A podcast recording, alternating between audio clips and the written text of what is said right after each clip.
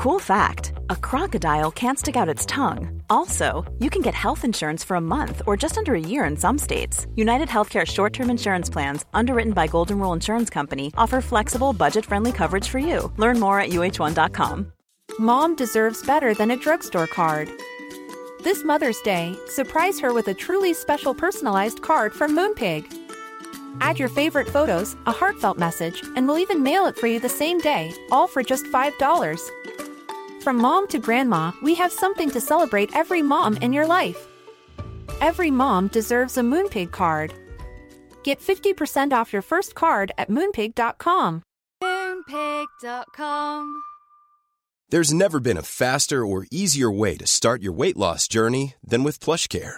PlushCare accepts most insurance plans and gives you online access to board-certified physicians who can prescribe FDA-approved weight loss medications like Wegovy and Zepbound for those who qualify. Take charge of your health and speak with a board-certified physician about a weight loss plan that's right for you.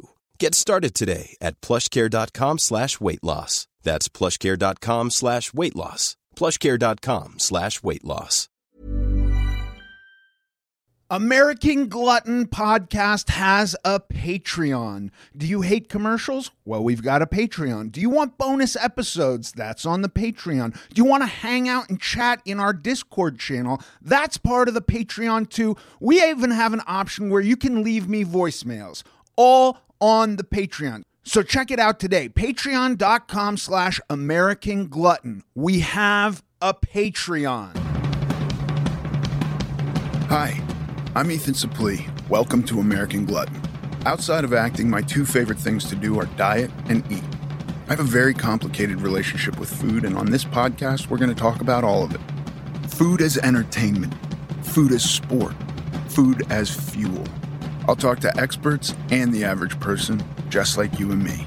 I hate to ask you to do anything, but if you're enjoying the show, please take a moment to like, subscribe, rate, review, all of the above on whatever app you're getting it from. American Glutton is brought to you by Trifecta. I used to sit and weigh and measure everything out, and I don't do that anymore. You know why I don't do that anymore? Because Trifecta does it for me. All my long, arduous Sunday spent on meal prep, I don't do that anymore because I get a big box of portioned cooked food every week from them, and I don't have to get overly thoughtful about it. They have taken all that energy and done it for me. Thanks, Trifecta. Today on American Glutton, I welcome Gretchen Rubin. She is one of today's most influential and thought provoking observers of happiness and human nature. She's a highly acclaimed writer, known for her ability to distill and convey complex ideas from science to literature to stories from her own life with levity and clarity. Please enjoy. Gretchen Rubin, welcome to the American Glutton Podcast. I'm so happy to be talking to you. Thanks for having me. Um, something I've found uh, for myself, and I've talked to some people who have found this also, has been that um, they have gone after stuff with uh, the pursuit of happiness in mind and gotten the things that they believed would bring them happiness and then not been happy. And I Mm. found that over and over again. I lost 300 pounds and I thought that this would solve every problem I had and that I would not experience melancholy anymore. And that just wasn't the case. Um, I'm so excited to talk to you because I feel like you're the expert on this. What's going on with my mind? Well, that's called the arrival fallacy, which is the belief that I'll be happy when I lose a bunch of weight. I'll be happy when I move. I'll be happy when I switch careers. I'll be happy when I graduate. I'll be happy when I get married. Um, and it, just as you report, um, what the research suggests is that people usually don't get some huge rush of happiness when that happens. Partly because by the time it's happened, you've already it's it's already sort of been worked into your into your life. You know, like you don't lose three your 300 pounds in one day you're you're doing that gradually so you're experiencing that over time and then also every new state brings its own issues. So you get a new job and that's great but now you have a now you've got a bunch of new responsibilities and you've got new things that you have to figure out. Um, so in, unless it's something like you won an award where they just hand it to you and you walk off the stage where it's just like that's just pure fun. It, you don't expect it. It comes out of nowhere. It's so exciting. Or my sister and i talk about wanting to get a present in the mail where it's like I just to get a lovely little surprise that sort of doesn't demand anything from me. But you know, you buy that new house, well now you got to now you got to fix the gutters and and and figure out where the TV goes. And and so so a lot of times um you know, that's why I think it's important to enjoy the process because if you can enjoy the process, um, then you're not hanging around waiting for some kind of uh, you know what's going to happen at the very end which as you say often you don't experience it in a way that you you might anticipate that you would yeah, no, I, I definitely, and and I think that that's that's correct because, and at least for me, and anecdotally, I don't know about broad scale, but um, for me, happiness is like setting a goal and achieving a goal, and mm-hmm. and if it's if it's a daily thing, and I've got my daily stuff, you know, even if it's just getting out of bed, I might experience a little bit bump of happiness. It's not like elation or joy or ecstasy or right. something like that, but these well, little bumps. Well, when I was writing the happiness project, I was trying to understand, well, how do you even think about happiness? Like I, I needed some kind of framework to think about it. And I thought about, well, you can think about happiness as feeling good, feeling bad, feeling right in an atmosphere of growth. So feeling good is we want love and enthusiasm and, and friendship and, and, you know, all the things that are good, we want more of. And then we want less of the things that make us feel bad, like guilt, anger, resentment, indignation, remorse. You want less of that. Then you want to feel right, which is you want to feel like your life lives up to, you're living up to your values in your life. So sometimes you do things to live up to your values that don't feel good but that you're like, well, this is part of like right action and and me being the kind of person that I want to be, even if it sometimes is it can be kind of, you know, there's sometimes downsides, you know, it can be a pain to be an environmentalist or whatever, but you do it because it's important to you. But what you're talking about is an atmosphere of growth. We're happier when we feel like we're growing or learning or teaching or helping or fixing something in some way in the world. we're making the world better, we're making ourselves better. Um, and that atmosphere of growth is is a really important engine of happiness happiness because it's kind of something that even even if a lot of other things are going on in our life, this is something that we can sort of persist in. Um, and I think for a lot of people, it, it's like it may not be the biggest thing in the world, but it's like I'm I'm putting one foot in front of the other and I'm doing it. And there's a real there is a real happiness that it really does add to our happiness to do that is it important how we define it for ourselves and how we think about it? Because like i as you were saying that i could think about the ways i used to think about it or and i'm a sober person who was also morbidly obese. So i've i've like done battle with two things mm-hmm. and both of those things i would tell myself no this substance or food makes me happy so i'm going to continue using it. And and it it really required me to shift the way i thought of it to become powerful over it. And I, I wonder if that's the same with happiness. Well, I started my career in law, um, and I spent an entire semester, you know, arguing about the definition of contract. And I think happiness is an even more elusive concept. There's something like 15 or 17 academic definitions of happiness. Now, for myself, I kind of think that for the layperson, it's like if you want to say it's peace or joy or satisfaction or you know uh, it's kind of like i like the idea that it's loose enough that we can all bring our own definition to it.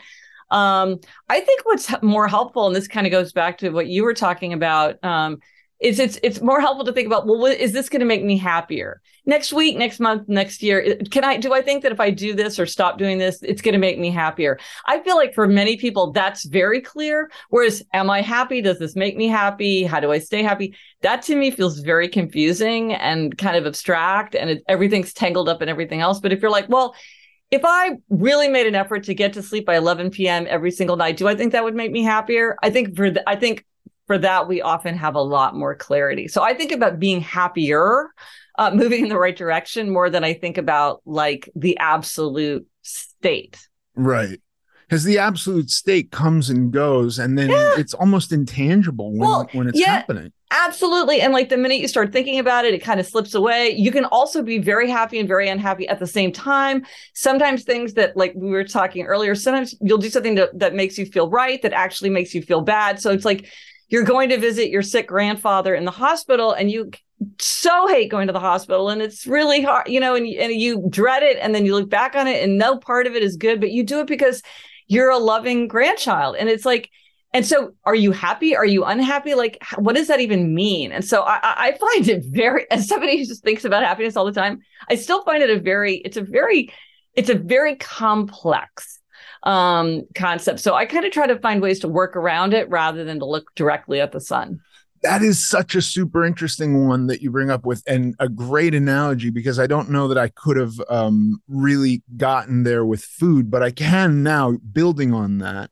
and thinking about like w- what i believe is right might not create happiness in the now but it will yeah. lead to potentially greater a greater abundance of happiness in the future absolutely. And then yep. even with your grandfather it's like you know unless your grandfather gets better which many don't in the hospital it could all just be sad but you did it because you you believed it to be the right thing to do. Right. And so and so is that happiness? I think some people would argue yes. Some people would say it's something else. And so i sort of feel like well let's just mix these all these things up and say they're they're part of having a happy life. Part of a happy life means living up to your values, even if that means like maybe you got to go way out of your way to vote or you've got to stand in a long line and that's inconvenient. But you're like, well, that like that's just that's just the way it's got to be. If I'm in a vote and I have and I it's important to me to put my values into the world that way. Um, yeah, so so I I think it it's it's just good to recognize that all these things can be happening at once. Do you think cavemen worried about happiness or like hunter gatherers do you think it's got something to do with the fact that we have maybe more time on our hands that we can even sit here and have this conversation that it's something that like i spend time thinking about well, that's a very interesting question because a lot of times people will say, like, oh, well, first you worry, about, you know, food and drink and safety and all that. And that's certainly true that, like, if you're, you know, if you're, if, if, if the very essentials of your life are, you know, or you have to fight for those, you're going to do that. But it's also true that you see, I mean, just in, in and this is not something that I've, I've thought about a lot, but you see with people who who really are very are you know they have that very challenging lives they still have time to put beautiful things on their walls. They still have time to tell each other stories and sing songs and and and they worry about the way they look you know what i mean?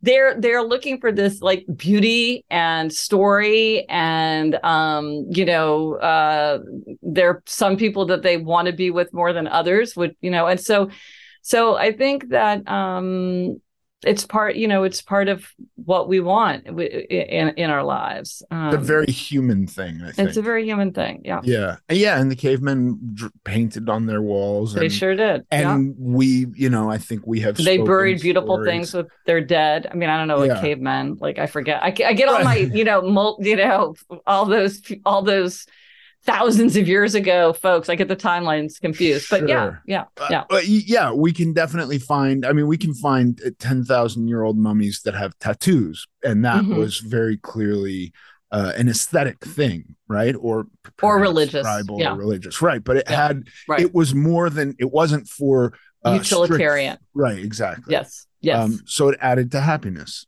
right? Uh, right. Maybe. Right. Right. What's the secret to happiness then?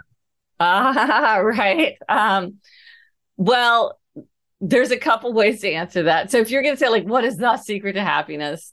Ancient philosophers and contemporary scientists would say relationships. If we want to be happy, we need to have strong relationships. We need to have deep enduring bonds. We need to belong. We need to be able to confide we need to be able to get support and give support. Both are important for happiness. So anything that deepens our relationships to people or broadens our relationships to other people is something that's likely to make us happier.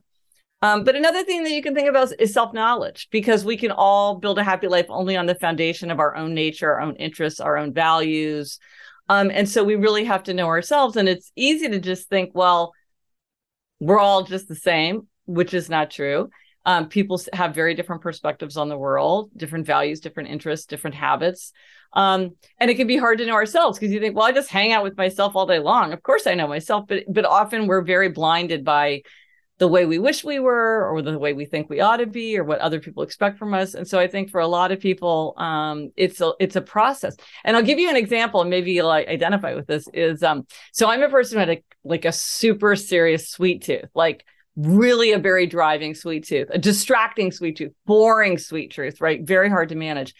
And then and then I was reading something by Samuel Johnson, you know, the great uh, 18th century lexicographer, and he said somebody offered him a little wine, and he said, "Child, I can't take a little. Abstinence is as easy to me as temperance would be difficult." Meaning he could have none, but he couldn't have a little bit Right. When I read that, I thought, that is me. I can have no thin mint cookies, or I can have 10 thin mint cookies, but I can't have one thin mint cookie. I can't have half a dish of ice cream. I can't have a little mini brownie because I can't have one square of fine chocolate that I keep in my desk drawer. If I start, I got to go all the way, but it's not that hard for me to have none. Yeah. And so, and when I was writing my book Better Than Before about habit change, I talked about this as the strategy of abstaining. But this is a strategy that doesn't work for everybody. I'm an abstainer. It's easier for me to have none. But then there are moderators and they do better when they have it a little bit or sometimes. Or and they get kind of panicky and rebellious if they're told they can never have something.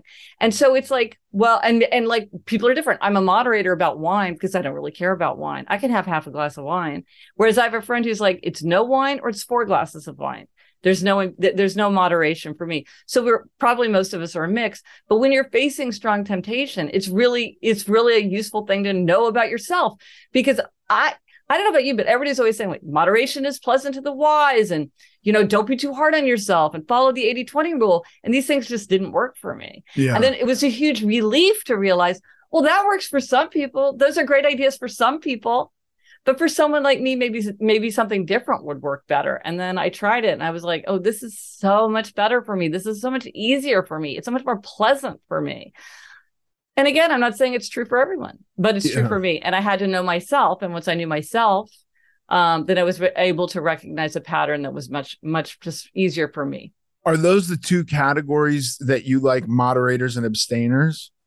Are it like, or, or is are there broadly more, or is this is this? You know, I'm I'm always trying to figure all of this out, and I look at my wife who can leave a couple sips of wine in her glass, and I just it it perplexes me because I as a as a person who who is abstinent from alcohol look at that and it just it's like a glitch it's like a how do you do that well i i mean i kind of think it's easier to just embrace yourself and f- instead of trying to turn yourself into someone else because if it's if you can't leave a few sips of wine just be like well that's how she is and i'm not the same way. Sure. Uh, Bit, rather than trying to be like well i should because the thing is a lot of times we'll say to each other well you should be able to do this or you you shouldn't why should you? Well when it comes to alcohol people are accepting that a lot of times people have to kind of like just give it up altogether with things like nicotine. But then there's other things where people say well you should somebody said to me you should be able to just enjoy a brownie.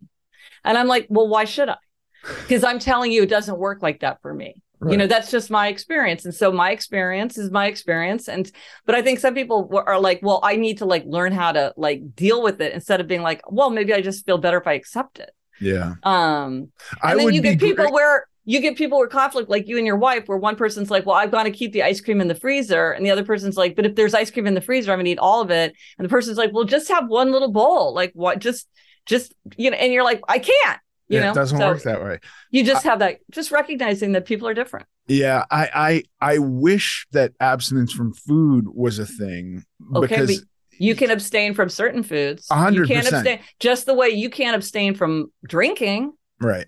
But you can abstain from alcohol. Yeah, no, a hundred percent. And and that's the thing. And and I am a big believer in moderation. But even as I say that, like I wouldn't I wouldn't have a, a moderate portion of a brownie. That's just not that's not a part of my but, but meal I, plan I, at all. I do feel like in our culture, there's like people really value moderation and they really say that everyone should be moderate. I'm like, I can't be moderate. Yeah.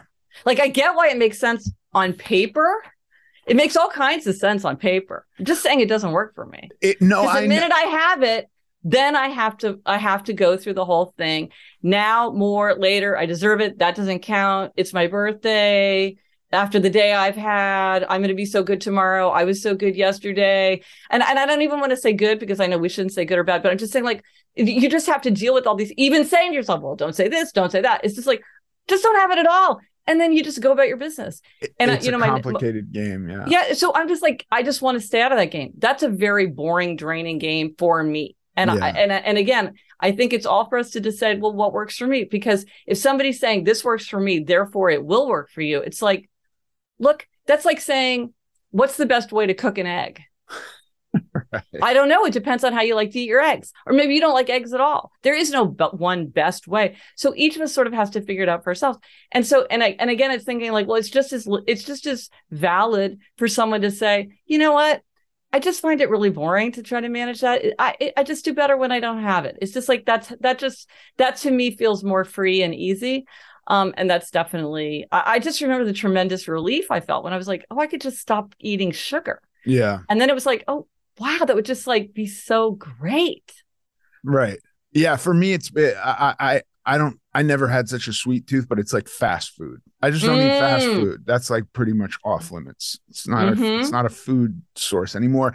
And then there you go. You're just like it's not that I'm not. It's just I'm not going to have fast food, and then you're not managing this much, that much today, tomorrow. It's just like okay, I don't eat that. Okay, well, so- but I still do. I will say, I want to say though, for the record, that um within that, I am abstinent in areas. I still have to control myself with the foods I'm allowed to eat. So it's not I can't be uh you know reckless with those foods with sure. olive oil and and meat and rice and whatever I am eating I still so there is some aspects of moderation but it is much harder for me than abstinence but don't you think it's much easier to be moderate about olive oil than it is about some, than something like french fries if I when I I've done diets where it was like, and you can have as much olive oil as you want, and I would drink cups a day, not oh, drink okay. it, but I would okay. like bathe okay. all my vegetables in it. Oh, so so like okay, it is. It's easier to be moderate about uh, about olive oil than it is about French fries, certainly. But I can still eat too much olive oil. I see. I, I see. I see what you're saying. I yeah. see what you're saying. Yeah, yeah. Um, what's interesting, I don't know if you've experienced this, but so my next book is about it's called Life in Five Senses, and it's all about how we can tap into our five senses for like more happiness and connection and memories. And and one of the things I realized is we all live in such different se- worlds of sensation. Like you think that we're just experiencing the objective world, but we aren't at all. And one of the things that had always puzzled me about when I like stopped went to a very low carb diet was people kept saying to me, but how are you? There are all these food cues in the environment. How, how, how could you do this so easily? And I was like, I don't know how. Why was it so easy for me to do this? Because it really, once I made it, my, it wasn't that hard, and I don't feel like I'm constantly being pestered by food cues. And then I realized you know our brains show us what what they think we need to know. So if we have little kids it tells us about toys and and children's tv shows. And if it knows we love music it tells us that about a new concert. And if we learn a new word we notice a new word. So our brain is like it's it's telling us what we it thinks we need to know not like some objective. And so i realized when i stopped eating like a lot of sugary foods my brain was like we don't eat that that's not very interesting. So let's gonna we're gonna like dial that stuff back. So even things like sweet smells, like you know, you're walking through an airport and you smell like the Auntie Anne's or the yeah. Cinnabon or whatever. And I realized that comes to me very dimly. Yeah. You know, I experience it, but it feels like it's very it's just a little it's just like a little echo going through it's like smelling hand sanitizer it's not like oh my gosh where'd that wonderful smell come from um and so I think part of it is that people maybe don't realize that it it it like that they won't be overwhelmed by food cues constantly. At least right. that was my experience. Like looking back on it, I'm like, I think that that that just my experience of the world kind of adapted. Do you do you think you can uh, intentionally alter the, the those um sensory sensory uh, experiences? Oh, 100 percent. Yeah, through and your attention. It's just by it's just attention. Like, and does that mean like? The longer you abstain or the longer you keep yourself away from something, the, the less power it has over you, the less you're experiencing it sensorily. This is Paige, the co-host of Giggly Squad, and I want to tell you about a company that I've been loving, Olive and June. Olive and June gives you everything that you need for a salon quality manicure in one box. And if you break it down, it really comes out to $2 a manicure, which is absolutely insane. It's also so easy to get salon worthy nails at home with Olive and June. The difference between how your nails used to look when you did them yourself and now with the Mani system is a complete game changer. The best thing about Olive and June too is it's a quick dry, dries in about one minute, lasts for five days, and full coverage in up to one to two coats. Visit oliveandjune.com slash perfect Mani 20 for 20% off your first system. That's oliveandjune.com slash perfect Mani 20 for 20% off your first system system. When you're ready to pop the question, the last thing you want to do is second guess the ring. At Bluenile.com, you can design a one of a kind ring with the ease and convenience of shopping online. Choose your diamond and setting. When you find the one, you'll get it delivered right to your door. Go to Bluenile.com and use promo code LISTEN to get $50 off your purchase of $500 or more. That's code LISTEN at Bluenile.com for $50 off your purchase. Bluenile.com code LISTEN. Mom deserves better than a drugstore card. This Mother's Day, surprise her with a truly special personalized card from Moonpig. Add your favorite photos, a heartfelt message, and we'll even mail it for you the same day, all for just $5. From mom to grandma, we have something to celebrate every mom in your life. Every mom deserves a Moonpig card. Get 50% off your first card at moonpig.com. Moonpig.com. Well, I wouldn't want to make that claim because No, again, it's a, sure. like like you said at the beginning, it's data point of one. It's one person's anecdote, and I really want to talk to some scientists about this because I'm like I haven't heard anybody like really talking through this uh, this this consequence. Um, but it's definitely true that if you are just like trying, and I think people see this through certain kinds of like mindfulness meditation where they're doing like the five, four, three, two, one exercise where you're like really tuning into your environment. If you really say to yourself, look, I really, I love good smells, but I don't really take the time. And I'm just going to, every time I like, I'm going to smell the orange. I'm going to smell the fresh towels. I'm going to smell, the, oh, you know, it's this marvelous hardware store smell. Like I love the smell of a hardware store. I'm really going to like lean into that and amplify that and stop and notice it. You will start to notice like a lot more. I experienced this kind of in the positive and negative because I'm not much of a, a sound person. Mhm. Um, and so I was making a big effort as I was working on this book to listen more to sound and to music. But what I also noticed is that I started being much more annoyed by bad sounds like music in an, in a in the airport or like a restaurant that had music that was too loud. Like because I was paying more attention, you know, I I noticed, you know, uh, just like you have visual clutter, I was realizing, ooh, I have auditory clatter that before I was just kind of tuning out and and but but it also meant that I was much more aware of beauty and and and just kind of the richness. And so for me it's worth it. I'm like I'd rather have a richer experience and experience kind of the highs and the lows. Um but you definitely are like dialing into into that sense and and uh that I really felt like it it brought so much to my life. And is that a cognitive uh like checklist that you've made of like if I stop to smell the things and experience these things that I enjoy, whether it's tactile or sound or or seeing something or feeling it or what what I said that, but that that will net increase long-term happiness. I think so because what I found is like so our sense senses, you know, this is how we connect with the world. And first of all, it's a great way to connect with other people because we often will connect through sensory experiences, like very typically a meal, but we could also go to a museum or go to a sound bath or, you know, go on a hike. Um, uh we it brings up memories like we uh, what i found is that you and proust of course is very famous for like memories tied to sensations but I found that like I started having all these memories coming back, and I, and I would even do things like, well, like taste timeline, like what were the tastes of my childhood, and what were the tastes of my children's childhood, and what did I, what were the tastes of college, and it was just like a way to open up all these memories to me. Um, it, I think it sparks creativity because like you're more connected to the world, and this is just like more input, and you know, the more you put in, the more you can get out, uh, and kind of the more sparked you get um and it's what just delightful. I mean one of the things we and this comes up with food too is like sometimes people need a little treat. Like they need a little boost and they don't want to deserve it or work for it. You know they want to just like they're like a cell phone that needs to plug into the wall and get a charge. And you want to give yourself healthy treats but not you don't want to do something to make yourself feel better that just ends up making you feel worse. So you want to give yourself healthy treats. And there's so many things like maybe it is a beautiful smell. And like if you have a beautiful smell mid then maybe you don't need to reach for like reach for a snack. Um or if you like i i created an audio apothecary where i'm like i'm gonna have the songs because i tend to like sort of melancholy meditative songs. And i'm like no i need the feel good pump you up happy day songs that if i need to give myself a lift because research shows that listening to upbeat music is one of the quickest, easiest ways to intervene in your mood. Like, let me have that playlist all ready to go. And if I need it, I can just like hit play.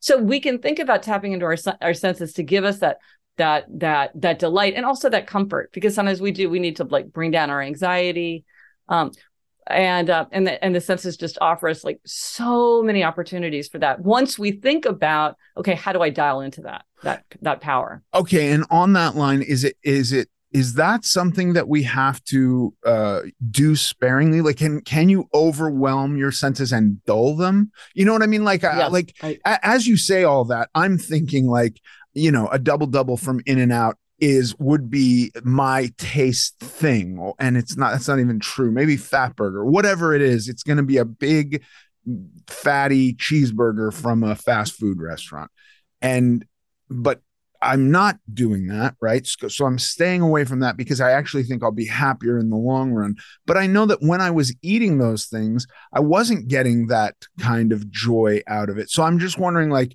with your playlist, if you played that all the time, would it lose its effect? Well, that's a really good point because a lot of times, like a beautiful smell, like you can't even because of odor fatigue, you like you literally cannot keep smelling it. Right. Um, and you're right, you can wear things out. That's absolutely true. And so part of it is, um, well, you don't want to do something to make your, like I said, that makes you to make yourself feel better in the moment. That just makes you feel worse on the long term. So that's an unhealthy treat. So the the In-N-Out burger is an unhealthy treat. It might feel great now, but you don't look back on it with pleasure right. Um you probably you know you you wish you'd gotten your treat some other way whereas something like a crossword puzzle or doing wordle. Um but there are a lot of things where you know every medicine can become poison. And if you're like hey it's really fun for me to watch an episode of the office and it just like gives me a lift and puts me in a good mood. But if I watched it for seven hours, right. it, I feel like that's start... I'm, I'm just the guy hitting it. What's the button I can find to press, okay. and I will just uh, overpress it. Well, you know, and I yeah, and sometimes it's true that we enjoy things more when we enjoy them less, and that right. and that and and and that we have to find that balance. And so, yeah, I mean, the thing is, like, can you find something that get, makes feels like a healthy treat where you don't have to hold back? Because yeah. I think it is nice to have something where you're like, I can just have as much as I want. For instance, I let myself have have as much coffee as I want. I mean, at a certain well, like not, or I'll switch to decaf, and then sometimes it does like at a certain point affect my stomach. But I drink a, a huge amount of coffee, and some people would say like, Gretchen, possibly that's too much coffee. And I've just like looked at the research and looked at my own my own self, and I'm like, look, I don't. I'm I eat a very very low carb diet. Almost never drink alcohol. I don't smoke. I wear a seatbelt. I don't ride motorcycles. I'm vaccinated. Like Come I'm just gonna drink me. a lot of coffee. Yeah, I'm you having know, my I just coffee. I want to have something where I'm like, you know, I can have as much as I want. So maybe you can find something like that where you're like, I love, I love Wordle, and if I want to do Wordle for two hours, I don't even think you can, right? Isn't Wordle like self-limiting? I don't, I don't yeah, know. Do yeah, I only get like one word puzzle. a day, but yes, yeah. I as you're saying that, I have a little dog that my one of my my 17 year old brought home like the first week of the pandemic, and she goes to boarding school. So she then, when she yeah. went back to school, she left me with the dog, and I kind of didn't like the dog, and now it's my dog, and I love the dog. Yeah, and I can feel happy just petting the dog. But see, that, that's perfect. See, that's a perfect. It's sensory, right? Because yeah. it's it's it's it's the the feeling of it, and it's also back to the idea of relationships. It's feeding that relationship. It's fun. It's playful. Like you can go out in the yard yard and throw a ball, or you can like curl up on the sofa. You can, I mean, give them she, a treat. She, the dog takes me on a walk, yeah. so we're both getting exercise. Yeah, it, it, connects you to other people, right? No, so that's something where I, a lot of people talk about that that they will turn uh, to like a cat or a dog in order to get um it, it, like to give themselves that kind of lift because it because it is a because you can't sort of can't overdo it other than just like sheer time where if you like spent your entire day doing that there's other things but i you... but i think uh, but i think i'm getting more from what you're saying too which is interesting that i that i want to start to try to do which is like if i pass something that smells good to maybe te- take an extra moment to experience that or you know, if I see something that's beautiful, rather than just very quickly, whatever my base acknowledgement in my head of that's beautiful, yes. maybe spend another moment looking at it, you know, yes. as I'm petting the dog, maybe go like, oh, yeah, just the act of petting this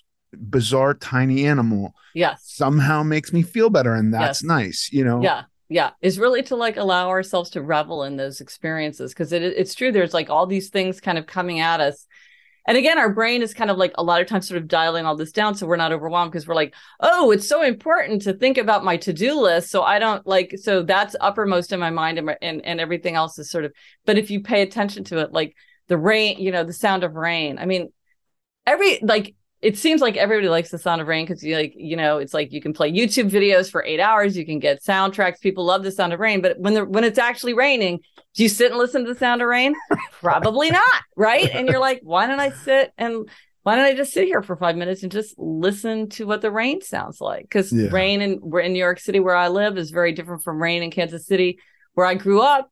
And I could sit and just feel like, oh, let me take that in. But a lot of times we don't we don't pause to take that in. And when we do, it's just it makes our environment so much richer. Yeah, and and to the to the to the point about like um, you know, you talked about people experiencing different things differently, and Yes. and and I think about that all the time because I, I I'm a firm believer in you know most of what I'm talking about with people is diet, right, and health and stuff like that, and like Yeah. w- w- what's the lens that we're going to view that through, and I am a firm believer and there is no one size fits all, and Right, yes. Everybody's got to figure it out for themselves, basically. Um, but that said, I think about the um uh the the you know the blue and black or white and gold dress yes. picture Yeah. and, and i think about like what else do i just not realize that somebody else is actually experiencing Oh, differently than me Okay, can I hit you with something? please yeah Okay. So this is I absolutely that dress thing. There's also Laurel Yanny, which Yes. is a thing, audio thing. Okay, but so here's a different way of thinking about how people approach the world differently. And I really want to hear like what your take on this. Okay, so this is a uh, a personality framework that I came up with when I was writing my book Better Than Before, which is all about habit formation, because I was really curious about why some people do, were able to form habits more easily than others, or some people seem to form some habits easily, but other habits were really hard. Some people didn't like the idea of habits at all. I love the idea of habits. I was trying to understand this. And what I realized is it comes down this this is a narrow aspect of your nature, but it's very important. And it's uh, how you respond to expectations. So we all face two kinds of expectations outer expectations, which is like a work deadline, and inner expectations, like uh, I want to stop eating fast food.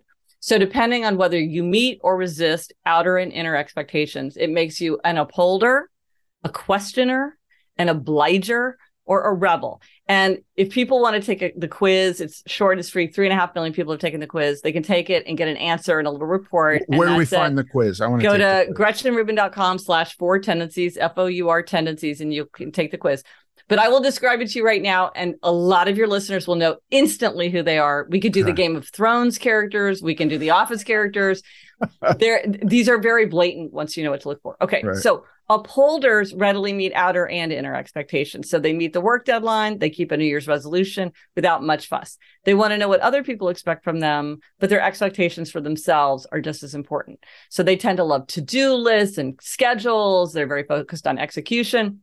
Their motto is discipline is my freedom then there are questioners. Questioners question all expectations. They'll do something if they think it makes sense. So they're making everything an inner expectation. If it meets their standard, they'll do it no problem. If it fails their standard, they will push back. And they complain about things that are arbitrary or unjustified or unreasonable. They have to know why. They tend to love to customize, they tend to love research. So their motto is if you convince me why, then I will comply. Okay, hand up. He's got his hand up. Okay, we'll come back to that. okay Next is obligers. Obligers readily meet outer expectations, but they struggle to meet inner expectations. So, like, I was talking to a friend of mine who said, I don't understand it. I know I'm happier when I exercise. And in high school, I was on the track team and I never missed track practice. Why can't I go running now? Well, because when she had a team and a coach expecting her to show up from the outside, she did it no problem. When she was trying to go for a run on her own, she was struggling. And so the for if for obligers, and these are people who say things like, I can keep my promises to other people. Why can't I keep my promises to myself? Why do I make everybody else the priority? I don't make myself the priority. The solution, the very straightforward answer is to create outer accountability. You create outer accountability even to meet an inner expectation. So if you want to read more, you join a book group. If you want to exercise more, you take a class, you work out with a friend who's annoyed if you don't show up, you raise money for a charity, you think of your duty to be a role model or to be healthy for other people. There's a million ways to create outer accountability once you know what that that is what you need. Um, and so these are the people who come through for everybody else. They're the rock of the world, but they have to have that outer accountability for themselves. So their motto is you can count on me, and I'm counting on you to count on me. And then the last category is rebels. And rebels resist all expectations, outer and inner alike. They want to do what they want to do in their own way, in their own time. They can do anything they want to do, anything they choose to do. But if you ask or tell them to do something, they're very likely to resist. So they typically don't even tell themselves what to do. Like they don't say something like, "Well, I'm going to quit eating bread," because uh, I talked to a guy. It's like I decided to quit eating bread, and the next day I went out and ate an entire loaf of sourdough bread because no one tells me what to do, not, not even, me. Yeah. So it's so their motto is, "You can't make me, and neither can I." But they have their own way of of of changing their habits. Um, that's for the rebel way. So these are the four tendencies. So you say you're you say you're a questioner that well, really resonated no, with you. I, I it did, but and I there's also a crossover. There are crossovers. I feel like I have a little bit of the obliger too. So like I can look at my sobriety and my adherence to my physical stuff and goals and diets and and I can kind of lump that all and go, even though it's not really because she didn't ask me to do any of it, I kind of pin it on my wife and go, but maybe that maybe that's your why, which is one right. of the reasons that I'm doing it is because I want to support this relationship. Yeah, so a person right. can be it's more like um Normally, being a little extra might be a bit much, but not when it comes to healthcare. That's why United Healthcare's Health Protector Guard fixed indemnity insurance plans, underwritten by Golden Rule Insurance Company, supplement your primary plan so you manage out of pocket costs. Learn more at uh1.com. This message comes from BOF sponsor eBay. You'll know real when you get it. It'll say eBay Authenticity Guarantee. And you'll feel it. Maybe it's a head turning handbag a watch that says it all, jewelry that makes you look like the gem, or sneakers and streetwear so fresh every step feels fly. eBay gets it. So look for the blue check mark next to that thing you love and be confident that every inch, stitch, sole, and logo is checked by experts. With eBay Authenticity Guarantee, you can trust that feeling of real is always in reach. Ensure your next purchase is the real deal. Visit eBay.com for terms. Mom deserves better than a drugstore card. This Mother's Day, surprise her with a truly special personalized card from Moonpig. Add your favorite photos, a heartfelt message, and we'll even mail it for you the same day, all for just $5. From mom to grandma, we have something to celebrate every mom in your life. Every mom deserves a Moonpig card. Get 50% off your first card at moonpig.com. Moonpig.com.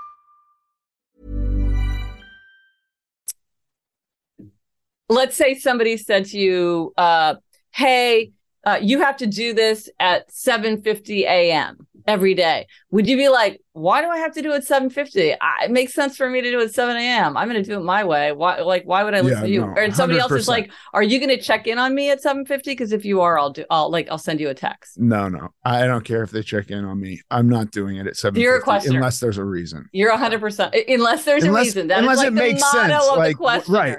Unless, unless I have something to do at 8:50, I'm not doing it at 7:50. Right. So you sound like you're so questioner is the second largest. Obliger is the biggest tendency for both men and women. So if you're thinking about yourself or somebody else, it's very likely that they're an obliger, which means they probably need outer yeah, accountability. No, that, doesn't make sense for me. And That's then, but questioner is the second largest one. Okay. So if you're thinking about like a curriculum or a program or something like that, you can figure out like a lot of people are going to be obligers or questioners. Rebel is the smallest tendency. And my tendency is the second smallest tendency. It's the upholder tendency. And those are like kind of the fringe personality types. So those are smaller. So I feel like the really like the people that I look at and admire are those fringes. And ah. they could, but they're also probably the serial killers. Like you get the best and the worst in those fringes. Well, it's interesting because I think I think because I had sort of a more extreme personality types, it was easier for me to spot what was going on in the other personality types because like obligers i think a lot of obligers think everybody in the world is an obliger. They'll say things like well why is it the busy parents like us can't take time for ourselves? And i'm right. like well i'm a busy parent. I don't have any trouble taking time for myself. I think obligers sometimes think everybody in the world is an obliger and a lot of people are. So they kind of they they see that. And then questioners are like well why did people why would anybody do something that didn't make sense? Yeah. Like that just why that doesn't make sense that people and i'm like well look around you and you will see that many people do things that doesn't like that's not enough clearly because otherwise we would all be working perfectly. And so i think being kind of a coming from an unusual situation helped me see the other categories more easily. Um because and then rebels are so opposite from upholder. It that was very obvious to me because i was like wow these people are living in a completely different universe from me. Um how what what is what it what is it that we're think how do we think differently? Um so i think it i think in coming up with a framework i mean again that's gretchenrubin.com slash four tendencies um for people who want to take the quiz. Um and then yeah, we I think can build on that knowing that or having that as the idea. It's kind of cool to build on it. Like knowing you know the, the really fascinating thing like as you say that i've done every fad diet that has existed. And um in the version of me today i'm always like how did i do some of these really stupid diets right like where you just cut out lectins and you're supposed to lose 200 Yeah. pounds by cutting out lectins which just makes Right. no sense at all but i realized like I was sold on it. I was convinced because I Yeah. didn't do that blindly. Somebody, ta- you know, Yes. marketed that well enough that it Mhm. handled all my weird questions, and I Mhm. believed it, and I did it. Yeah. Well, and that's the thing is like once you were convinced, then your then your behavior followed pretty easily, and that's what you would see with a questioner. And I don't know if you've experienced this. This is very common with questioners is analysis paralysis. So sometimes, uh, like a, a, a questioner will say something like, "Well, I know I should exercise, so I don't understand like why I'm not moving forward." And I'm like, I bet that in your mind you haven't really decided that that on what kind of exercise is like the most efficient, the best for you, the optimal one. And so you're sort of spinning your wheels. And so because for once questioners are like, yes, high intensity weight training is the way for me, then their behavior follows. And so a lot of times when there's analysis paralysis, it's like, okay, the way you get through that is through reason, is through really making up your mind about what you believe is the most reasonable solution for you or if if if the, you sort of can't get enough information or you know sometimes we have to act without enough information you say things like it's more efficient to get started um, and learn because i'll start doing i'll start doing this exercise and if it's not working i will have learned that this doesn't work and maybe that'll show me what what would work better i'm going to iterate i'm going to experiment but to do nothing is like the least efficient you know like don't get it perfect get it going Right. um don't let the perfect be the enemy of the good all that right. um, But so you're que- questioners can tell yourself to figure it out. yeah, questioners can go through that and be like, well, is no exercise better than 80% exercise? Okay, let me do 80% exercise and then I'll try to get to 99% exercise or whatever Right. because they can't get stuck. Yeah. Or or yeah, you or whatever formula you're going to figure out, whatever formula is going to work, you have to Right. start. Yeah. Right, exactly. That's Right. amazing. And all of the and and you have formulas for each one of these groups? Yeah, no, there's the, each one of them has strength, like tremendous strengths and also kind of corresponding weaknesses. So, like one thing you see with obligers, and and maybe you've seen this, is like obliger rebellion, which is when obligers feel like taken advantage of or exploited or ignored. They'll kind of explode and and and say, "Well, this I will not do," and it can be something like, "I'm not going to answer your emails for two weeks," or it can be something really big, like, "I'm going to quit my job right now." Right. today or i'm going to end a 30 year friendship or i'm going to get a divorce like there's just an explosion. And but the and they often themselves say like i'm acting out of character. I don't know where this came from. The people around them are like you know you said you would want you would be on this committee. I don't know why you're so angry um, but when you know about Obliger rebellion, you see it coming a mile away. There's building anger, building resentment. They, their their behavior starts to slip. Like this person doesn't usually do this or that, and yet I'm starting to see these behaviors. It's building, and then you know, like they use metaphors like a volcano erupting, like and then it and then it, and sometimes it's very beneficial. Sometimes it ends a situation that for an obliger has become kind of unbearable, and so it can be very, very positive but sometimes it can be it, it's out of control. So sometimes it does have negative risks or kind of negative reputational consequences because the people around are like if you didn't want to do it why did you why didn't you just tell us? Like why are you now so angry? Like we don't get it. And and they don't understand that from the obliger's point of view all this has been building for a long time. So and again or if you're frustrated because you're like, well, why do I keep all my promises to myself, but I can't go to sleep on time? I can't exercise regularly. I never get myself to go to the doctor. I want to write a novel in my free time. I haven't worked on it in six months. What's my, then I'm like, utter accountability. Like, yeah. that's, it, it's not that it's simple, but it's straightforward to see, like, okay, how would I plug into that? Okay, like take the novel. You want to write a novel? Let's say you got kids at home doing homework. You tell your kids, hey, you've got your work that you need to do. I got my work that I need to do. You're getting home from school. I'm getting home from work. If you're doing your homework, I'm working on my novel. Mm-hmm. And kids, if I'm not working on my novel, you don't have to do your homework. And your kids will be on you and they will be watching you. And you'll be like, well, I have to work on my novel because otherwise my kids won't be prepared for school tomorrow. You've got your accountability. So there's all sorts of imaginative ways that people create accountability once they realize that's what they need. But of course, for someone like a rebel, outer accountability might be counterproductive. They yeah. don't want someone managing them or looking over their shoulder or telling them what to do or reminding them or nudging them. They want to do what they want to do in their own way. So they've got to have a completely different approach, which again, many people are rebels. This is not mysterious, but they kind of have to have that realization because rebels are like, well, why can't everybody else use to do lists? Right. Why can't everybody else put something on the calendar and do it? And that doesn't work for me. I'm like, yeah, it doesn't work very well for rebels. Right. It's not a surprise. You got to figure something else out. You got to, and there's, and like, there's no right, there's no wrong, there's no better, there's no worse. Like you said earlier, there's no one right way. Right. So it's just like, this isn't working for you. Okay, let's try something else. And you don't have to feel bad about that. Sometimes people are like, well, I don't want to have to depend on outer accountability. I'm like, who cares? If outer accountability gives you the life you want, who cares? Yeah. It's not a big deal. I, I have a 17 year old who has recently been studying uh, nihilism and absurdism in school, and she comes to me with these questions of like, "What, Dad? It's it's impossible to for to for you to tell me it means anything. Life doesn't right. mean anything." And I, and at the end of the day, I think what I've tried to say to her is a version of like, what's going to make you enjoy it the most in the long run is what you focus on. And that's what it means. And that's pretty much all it means. And if we can have some tools that help us getting there, it's really, mm-hmm. really exciting. Yeah. Yeah. Gretchen, thank you so much. This has been a fascinating conversation. Oh, thank you. I so enjoyed it. Thank, I, I, I feel like we could talk all day long. We're interested in so many of the same things. 100%. Thank you. Talk to you later. Thank you. And now for the Q&A. I have a question for you today from Elizabeth. Hi, Elizabeth.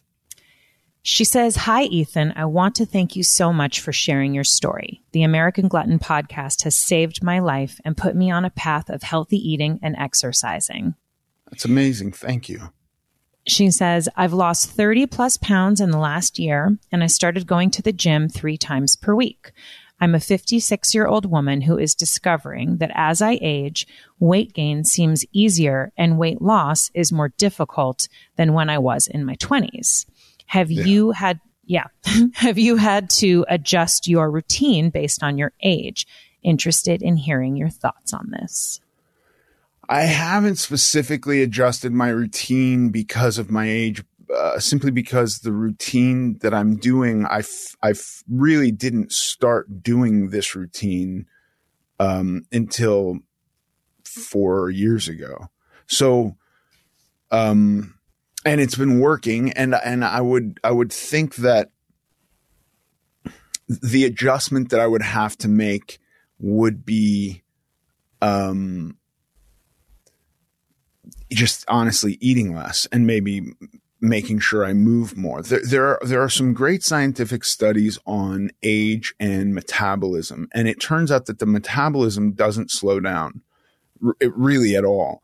But what does happen is that we stop, um, healing in really the same ways and we we slow down so we stop doing a bunch of stuff but if you factor everything in the metabolism is still operating in the same exact way so as long as you kind of make sure that you are moving enough and not overeating, I think you can stave off any age required adjustments. And then you also have to beware because you're going to have like, uh, your, your muscles are not going to heal as as quickly as they did. There's going to be less rejuvenation. And so that becomes a factor too. But keeping all that in mind, I think my you know, the structure that I'm following will largely stay the same. Yeah. And as a woman, I want to say I really hear her. And you've recently had a couple of awesome guests on, um, you know, doctors that are talking about like women and as we get older and different things that happen with our bodies. So those are amazing to check out too, because I just found those to be so helpful, even just from the point of view of like, oh, I'm not the only person experiencing some of that, you know? So, um, just want to recommend those to her. 100%. Yeah. I can't speak for women and the, and the hormonal changes. Like uh, men will have lower testosterone, which means their muscles are going to atrophy quicker.